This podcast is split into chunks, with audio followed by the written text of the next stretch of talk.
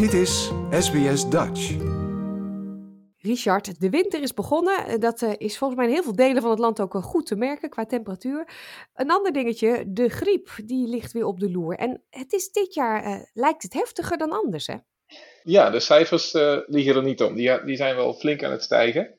Aan de andere kant moet je daar wel wat kanttekeningen bij zetten. Want eh, we zijn dit jaar ook wel veel meer aan het testen vanwege COVID en, en eh, alle klinieken die daarbij eh, zijn opgetuigd om eh, mensen te testen die luchtwegklachten hebben. In die klinieken wordt natuurlijk ook heel veel voor eh, griep getest. En omdat we nu alerter zijn, zie je ook wat hogere cijfers. Maar het, zelfs als je daarvan corrigeert, dan wordt er toch wel meer griep gevonden dan in voorgaande jaren. Hmm. En het ziektebeeld, mensen zijn ook wel echt heel heftig ziek, heb ik gehoord. Klopt dat?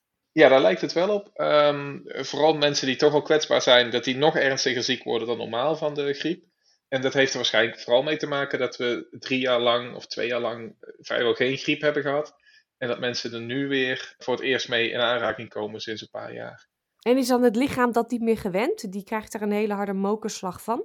Ja, dus die antistoffen die je aanmaakt, die eh, nemen langzaam af in de loop der tijd. En dat gaat sneller bij mensen die eh, toch al een wat slechter immuunsysteem hebben, dus ouderen en hele jonge kinderen.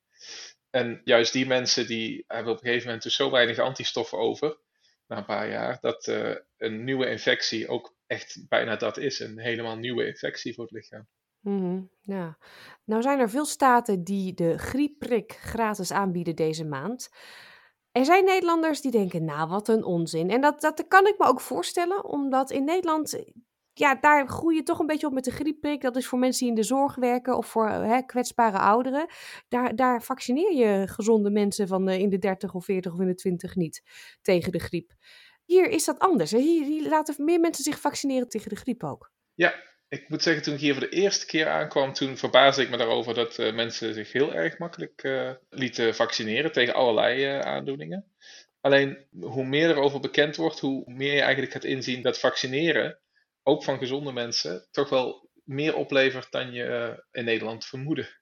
Ehm, het is natuurlijk niet zo'n sexy tak van de geneeskunde, want het lijkt niet alsof je er heel erg veel levens mee redt. En het is natuurlijk niet zo spectaculair als een heroïsche operatie. Of iemand van het randje van de dood terugbrengen op de intensive care of zo. Maar het is wel eh, de manier van geneeskunde bedrijven die de meeste levens redt. En ehm, het is een hele kleine investering. Mhm. Maar zo'n griepprik, dat kan dus ook gewoon helemaal geen kwaad als je hè, gezond jong bent. Zou jij zeggen, gewoon maar doen dan? Vooral dit jaar, vanwege die, die enorme opkomst van de griep dit jaar?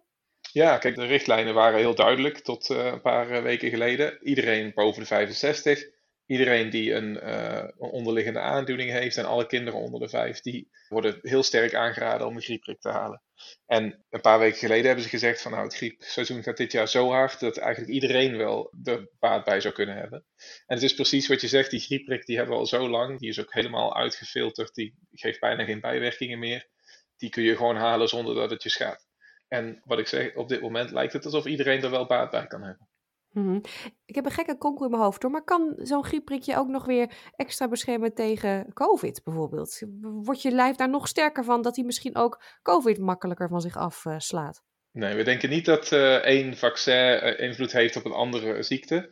Er zijn wel wat eh, kruisbeschermingen bekend, zoals bijvoorbeeld een hele bekende aan het begin van de COVID-crisis was dat je van de tuberculosevaccinatie, uh, dat je daardoor enigszins beschermd was tegen COVID. Ehm, maar normaal gesproken is er geen kruisbescherming. Oké, dus voor COVID helpt het niet. Maar ehm, hoeveel mensen moet je prikken om zeg maar zo'n zo'n eh, bescherming voor het bredere gemeenschap eh, te bereiken? Ik bedoel, jij hebt het volgens mij heel druk, hè? Jij, jij prikt heel veel mensen op het moment. Ja, we prikken in onze praktijk echt heel veel mensen. We doen er ongeveer 160 per dag en uh, dat uh, loopt er behoorlijk op als je nu al een paar weken, zelfs maanden aan het, uh, aan het prikken zijn. En we weten dat als je de risicogroepen prikt, dat is ja, ongeveer de helft van de bevolking, valt wel in een risicogroep. Als je die prikt, dan moet je ongeveer 40 mensen prikken om één patiënt uit het ziekenhuis te houden. Of in ieder geval te zorgen dat hij niet sterft. Dat uh, zou nog kunnen. Dus 1 op de 40. Dus van die 160 prikken die we op een dag doen, weet je gewoon dat er vier mensen zijn die uh, niet naar het ziekenhuis hoeven. Omdat je dus die vaccins aan het doen bent. Mm-hmm. En de meeste andere mensen, die hebben een iets milder verloop van de ziekte. En dat is natuurlijk ook mooi meegenomen. Mm-hmm. Ja. Dankjewel, huisarts Richard van Hak. Ja, graag gedaan. Like, deel, geef je reactie. Volg SBS Dutch op Facebook.